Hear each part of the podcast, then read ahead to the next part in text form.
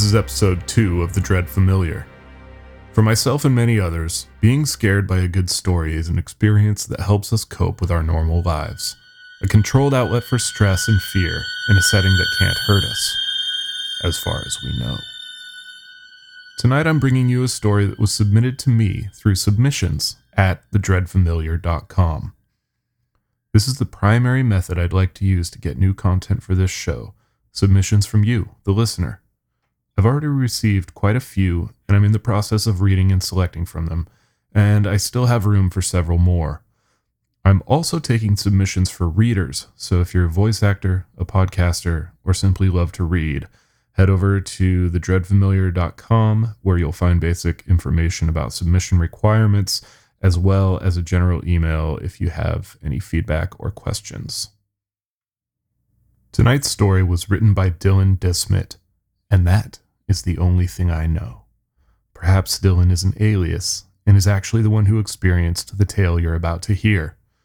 If, on the other hand, I do get more information for additional stories, etc., I will share that in a future episode. So, without further ado, this is Experiment N99 by Dylan DeSmit. I used to work at the old factory off Route 63. You know the one. It's abandoned now, has been since 83. Kids go there to fuck around all the time. They're unaware of what went down there, and up until now, I've kept my mouth shut about what happened in that factory in the summer of 83. Been too scared to say anything, really. Those government assholes made it clear that if any of us said a word about it, they'd find us. And I have no doubt that they would. Hell, I'm pretty sure they did. Ernie Barnes just dropped off the face of the earth a few years back. And Art Reynolds died in that fire in 91. Everyone said it was an accident, but I say otherwise. He called me a week before it happened, said he thought he was being watched. And then, just like that, he was gone. Fell asleep with a cigarette in his hand. Bullshit. Yeah, I've kept my mouth shut for a long time, but the thing is, I ain't got much time left. Doctors tell me three months at the most, four if I'm real lucky. Cancer's a real cunt. Hell, I'd almost rather they come find me. Can't imagine it would be any worse. I'd almost welcome it. And Besides, the world needs to know. I don't know all of it, but I know enough. I know the guys working there that summer fucked with something they shouldn't have. Cost more than a few people their lives, too. And for what? Not a goddamn thing. But I'm getting ahead of myself. Some people still think the factory shut down in late August, but that's not entirely true. The factory actually shut down earlier that year in May. That was when the men in the gray coats took over. There was never a warning, never any clear explanation as to why. But one day we all came into work and were told we would no longer be mass producing tires.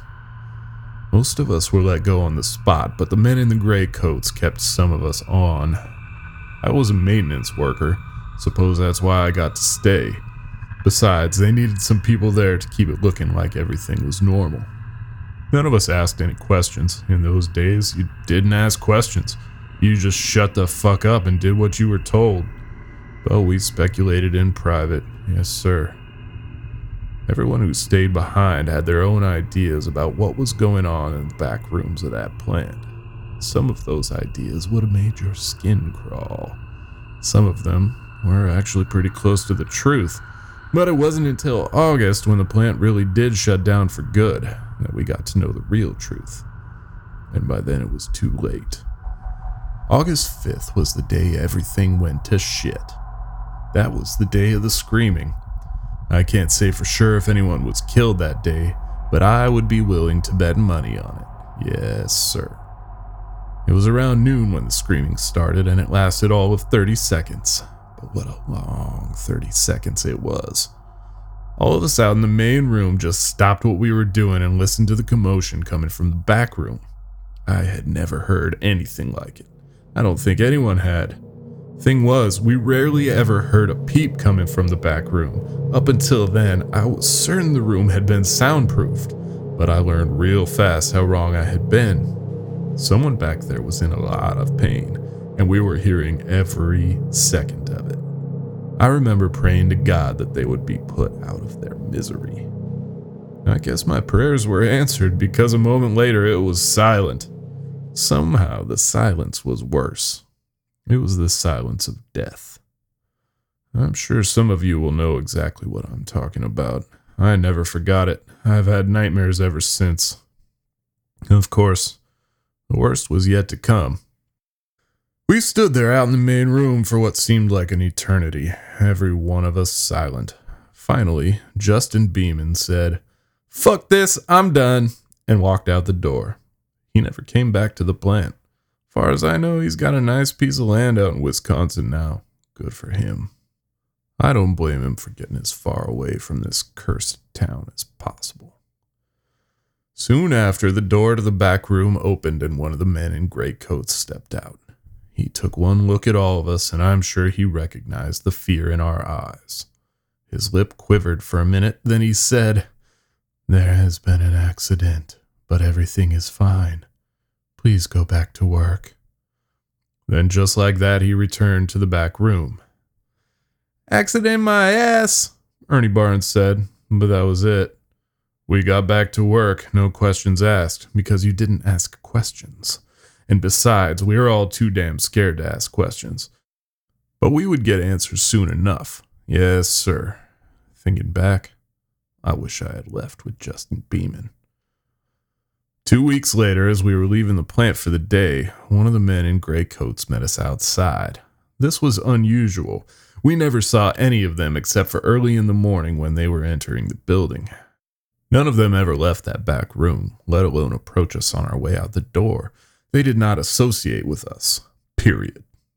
I recognized this one. He was quite a few years younger than the rest of them. Looked like he was just out of college, an intern maybe, doesn't really matter. He was standing by the side of the building, looking around nervously and motioning for us to come over. A few of the guys ignored him, but Ernie Barnes, Art Reynolds, Chip Rannigan, Benny Thomas, and myself decided to go talk to him. I could see he was frightened, I knew this was probably breaking every rule he was supposed to be following, but I guess he didn't care. He didn't introduce himself. I had never heard the names of any of the men in the gray coats, so this was no surprise to me. I'm not sure they even had names. They preferred to remain anonymous, and I can't say I blame them. You all need to get out of here, the kid said. Just quit. Things aren't going the way they were supposed to. Just leave before things get worse. What the hell is going on back there? Chip asked him. It doesn't matter, the kid responded. You should all just go. Chip laughed. Here's the thing, though it does matter. You people just come in here and take over without any explanation and expect us to just go about our lives. Something fucking weird is going on back there, and we deserve to know what it is. Fuck, we should have at least called the cops last week when we heard all that screaming. It was the kid's turn to laugh. The cops wouldn't have done shit. They couldn't have. The company I work for, we have our ways of keeping people out of our business. And what company is that? I asked. He shook his head. Not gonna tell you that, but we're the ones the government calls in when they stumble on something interesting. What do you mean interesting? Benny Thomas asked. Like the UFO crash at Roswell, like the Bermuda Triangle, like motherfucking Bigfoot. But this, what's happening here is enormous. We shouldn't have fucked with it. We should have left it alone. We had no idea. Tell us, or I'll bash your face in. Ernie Barnes was not kidding. The kid looked around nervously, then said, Not here. I shouldn't even be talking to you now. Meet, me tonight at that bar on Main Street, 9:30. They gonna follow you there? I asked. He shook his head. No, they're too preoccupied with making sure nothing goes wrong here. I think I should be fine. Turns out he wasn't fine after all. After that night, I never saw that kid at the plant again. I'd be lying if I said I didn't know what happened to him. Same thing that happened to Art Reynolds and Ernie Barnes. The government doesn't like people giving away their secrets but at least he got to tell us about Experiment N99. A few months ago, my company located some strange energy in your town. he began once we had all gathered around the booth at the bar. Turns out it was a rift. What's a rift? Benny Thomas asked. A thin spot, a gateway to another world. It's actually quite common. These rifts are extremely temperamental. When one appears, they tend to spread rapidly, and the more they spread, the higher the chance they open up. And that's not something we want to happen. And why is that? Ernie asked. I could tell by the tone of his voice that he wasn't buying it. I think the kid could tell too. He smiled. Because when they open, sometimes things get out. And some of those things aren't very nice. My company was sent in to isolate the rift so that it didn't spread. Should have only taken a few hours. The plan was to show up here in the middle of the night and take care of it. We would have been in and out of your town, and nobody would have known we were there. But that's not how it went down. Not at all. When we arrived, it almost immediately became clear that this rift was different than most we had seen. It was emitting energy patterns that weren't uh, normal. I guess that's the best way to put it. I don't really know all of the details, only what I heard being passed around. I'm not exactly high up on the ladder there. I don't always get all the details. I do know that the higher ups were flown in to investigate, and they must have found something very interesting because the next thing you know, we were setting up shop in your factory. It was the perfect place to work where nobody could bother us. But something went wrong, very, very wrong. We started to experiment with it, trying to harness its energy, control it. that was arrogant. We should have known what would happen. He paused for several moments and stared into his beer. For a second, I thought he wouldn't continue, that he would realize he had already said too much. But at long last, he spoke again. Our tests led us to discover that the air on the other side of the rift was not unlike our own. We decided to see where it led, what was on the other side.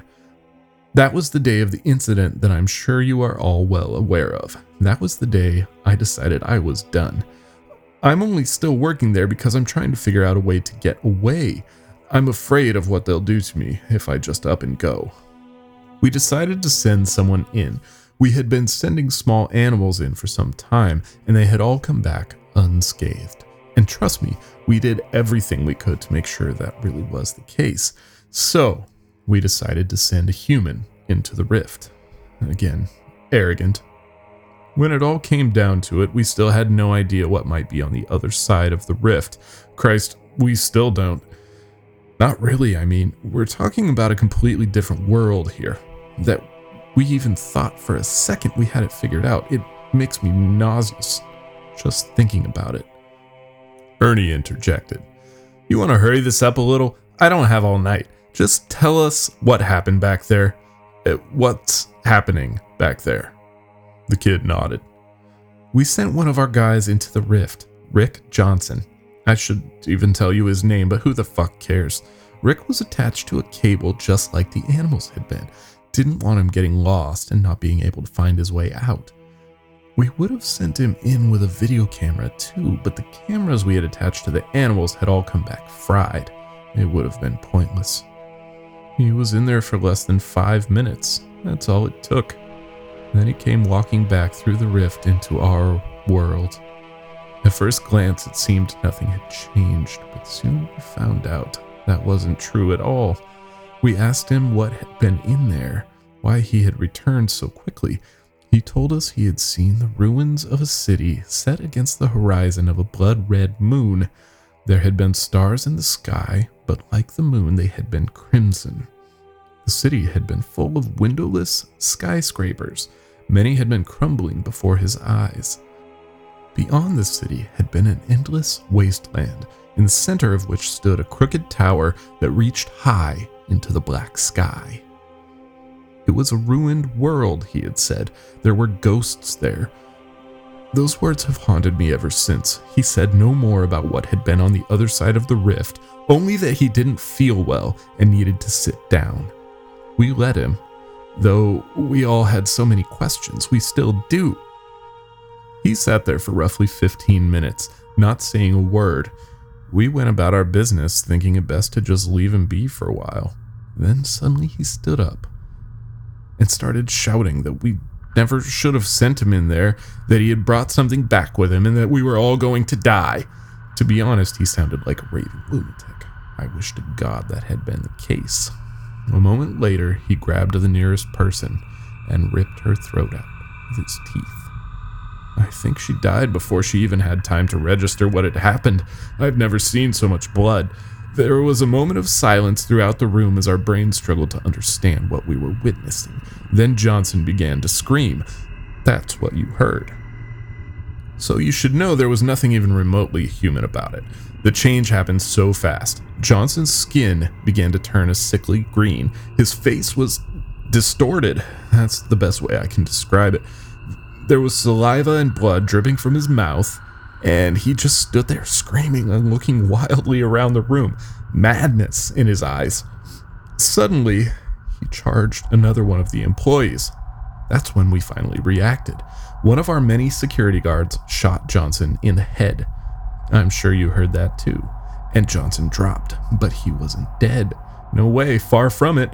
He lay there on the ground, groaning and writhing around. Again, we didn't know how to react. Quite frankly, we were all in shock. Other than Johnson's groaning, the room was silent.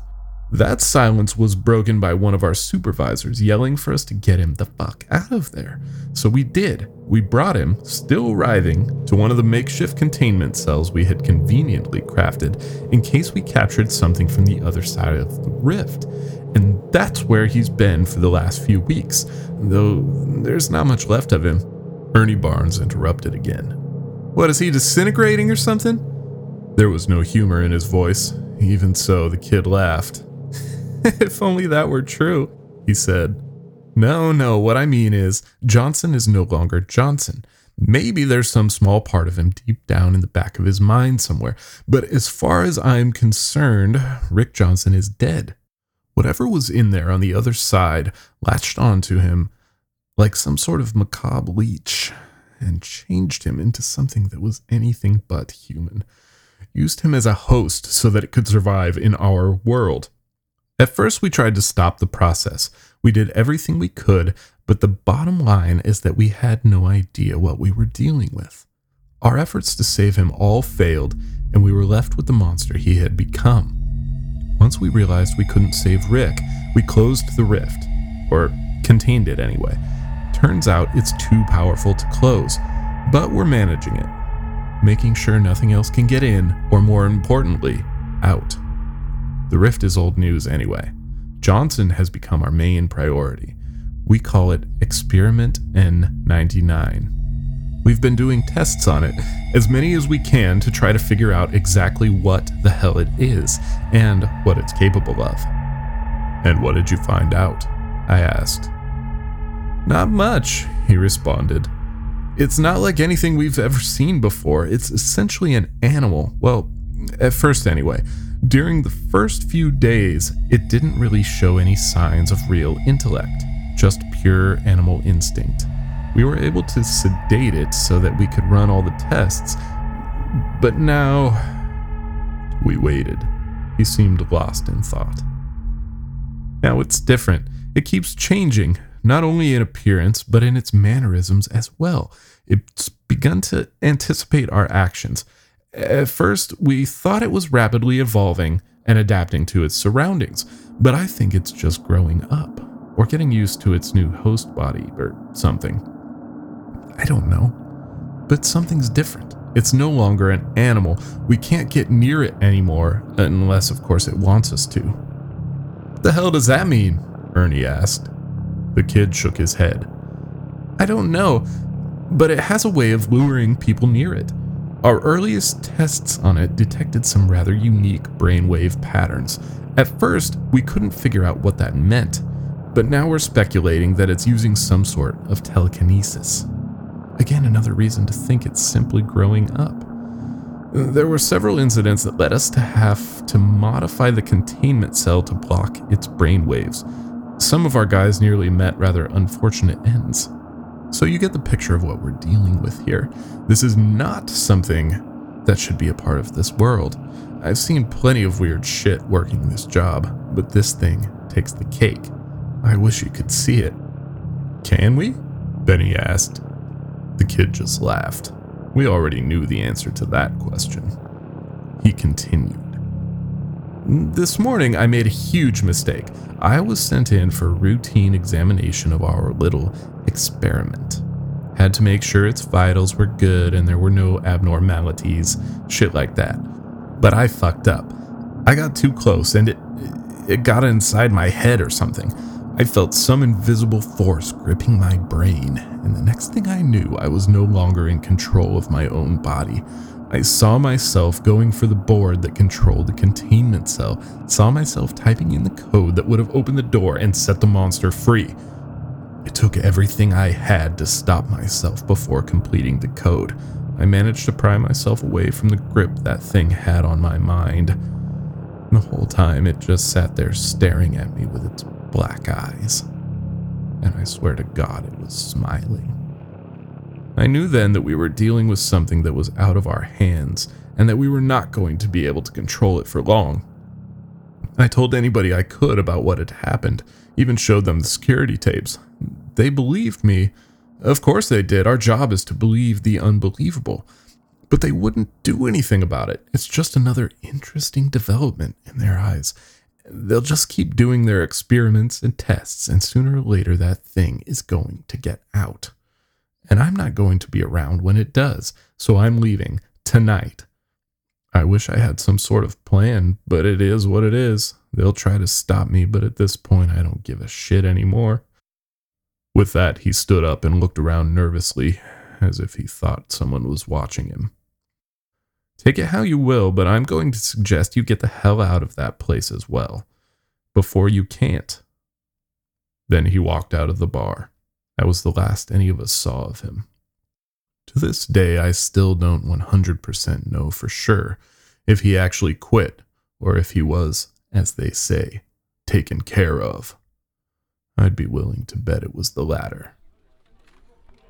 None of us said anything for some time. We just sat there at the bar, holding our drinks but not drinking, as we wrapped our heads around everything the kid had just told us. It seemed insane, every last bit of it. But at the same time, I don't think any of us doubted him for a second. It was Ernie that finally spoke. I ain't leaving. I got a wife and three kids. I need this job. I don't care what they're doing back there. Not my problem. Ernie Barnes, the voice of reason. He was right. None of us could afford to just up and quit. We decided we'd all go home and sleep on it, collectively decide and discuss it in the morning. Of course, we never did have that discussion. We simply came in the next day after a night of very little sleep and got to work. The topic wasn't even brought up. Looking back, we should have just quit. It was three weeks later that shit hit the fan. August 26th, the day the factory shut down for good. It happened fast, it's safe to say that we had all been on edge since the day of the screaming, but since the night at the bar, things had become far more tense. Anytime the door to the back room would open, our hearts would skip a beat. Anytime there was an announcement over the loudspeaker, we would hold our breath. We spent every waking second anticipating some unspeakable horror to come bursting through the door. It's a wonder none of us up and quit.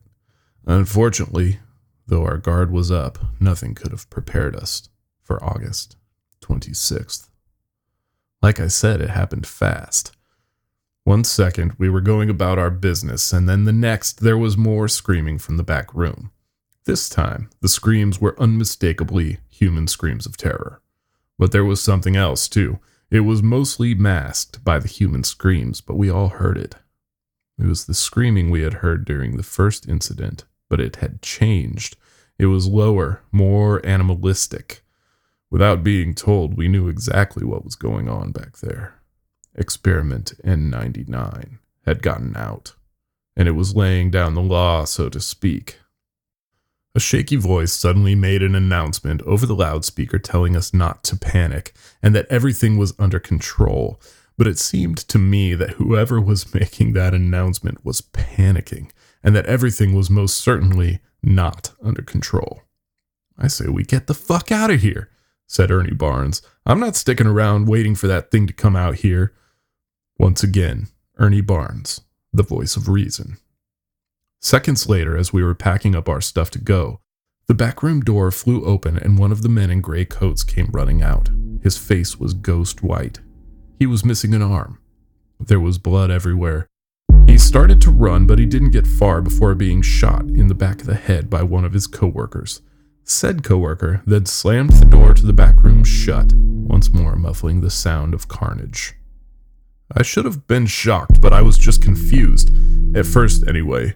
Besides, it turns out seeing a one armed man get shot in the head isn't nearly as shocking as you would think. Not if you saw what we all saw in the few seconds that the door was open, anyway. That poor guy's death was child's play compared to what was happening in the back room. I still have nightmares about it. I saw the men and women in gray coats running aimlessly around the room in a desperate attempt to flee. I saw broken glass and lab equipment. I saw blood on the walls and floor. I saw several people dead on the ground, lying in pools of their own blood and entrails. One had been not so neatly decapitated. I saw three men simply standing there, blank looks on their face as they witnessed what was happening. They shot several of their coworkers who happened to make a break for the door, and that's when it clicked. I remembered that the kid had told us in the bar that night about Experiment N99 having psychic powers or some shit. Guess I must have been true because I'm pretty sure it was controlling those guys and making them shoot anyone who tried to escape. It didn't want any survivors. I still don't know how Mr. One Arm got as far as he did.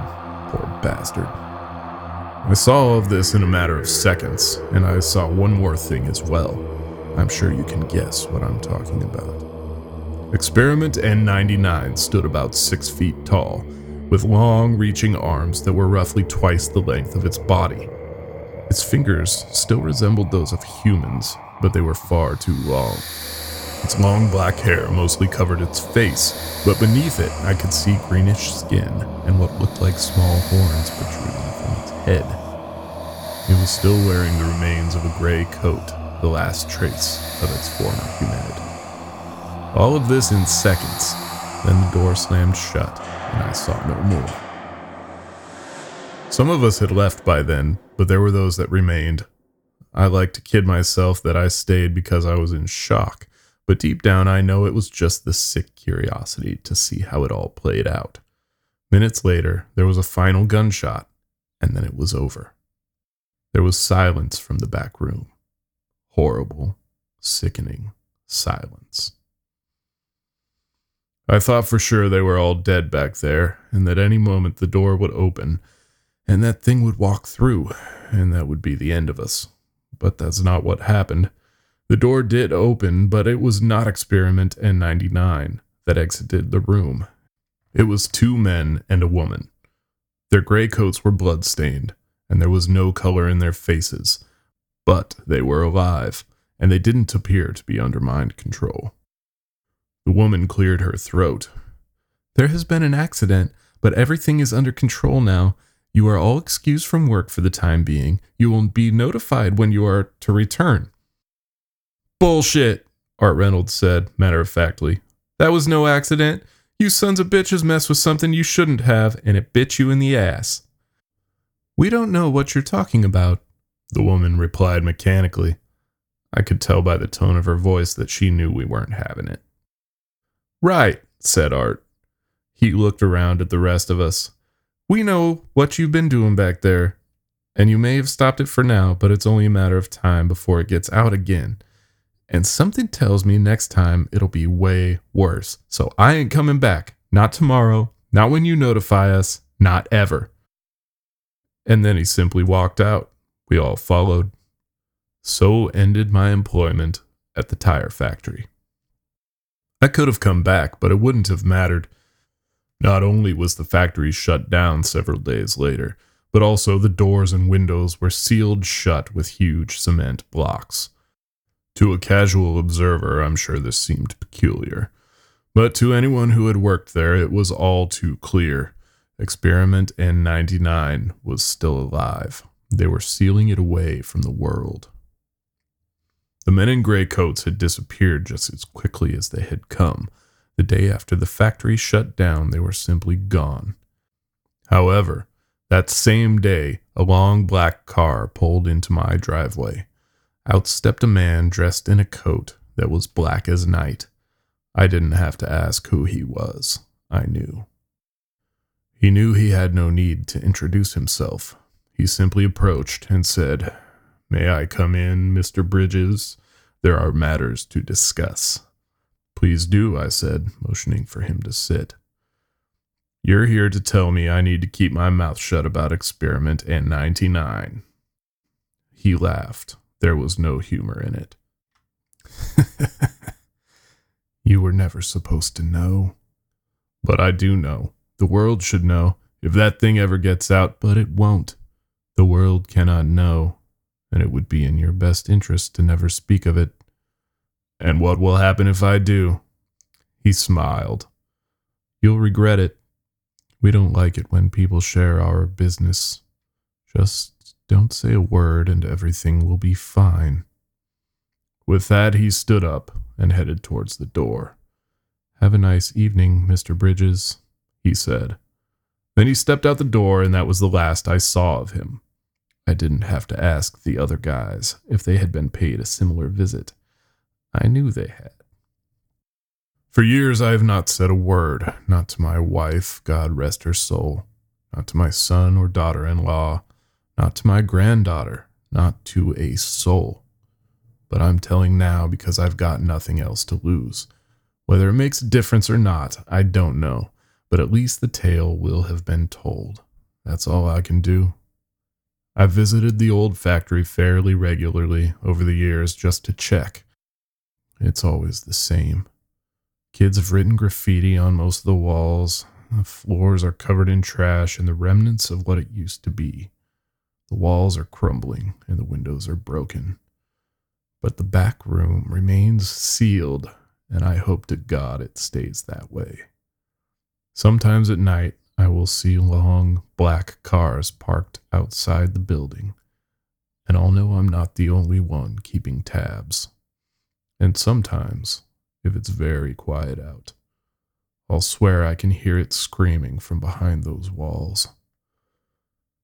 I've never been a praying man, not even after I received the diagnosis, but I pray then. Yes, sir, I pray like a motherfucker. I pray for my town. I pray for my family. I pray for the world. Oh, please, God, let that room stay shut. Don't let it get out. Please, God. I hope you enjoyed this story and that you'll be leaving with a comfortable chill running through your entire body. Again, if you have any feedback or submissions, go to thedreadfamiliar.com and there's a contact slash submissions page. The Dread Familiar was created by Joel Hackett. Narration and music also by Joel Hackett. Story written by Dylan DeSmit. I hope to hear from you soon. Thanks for listening.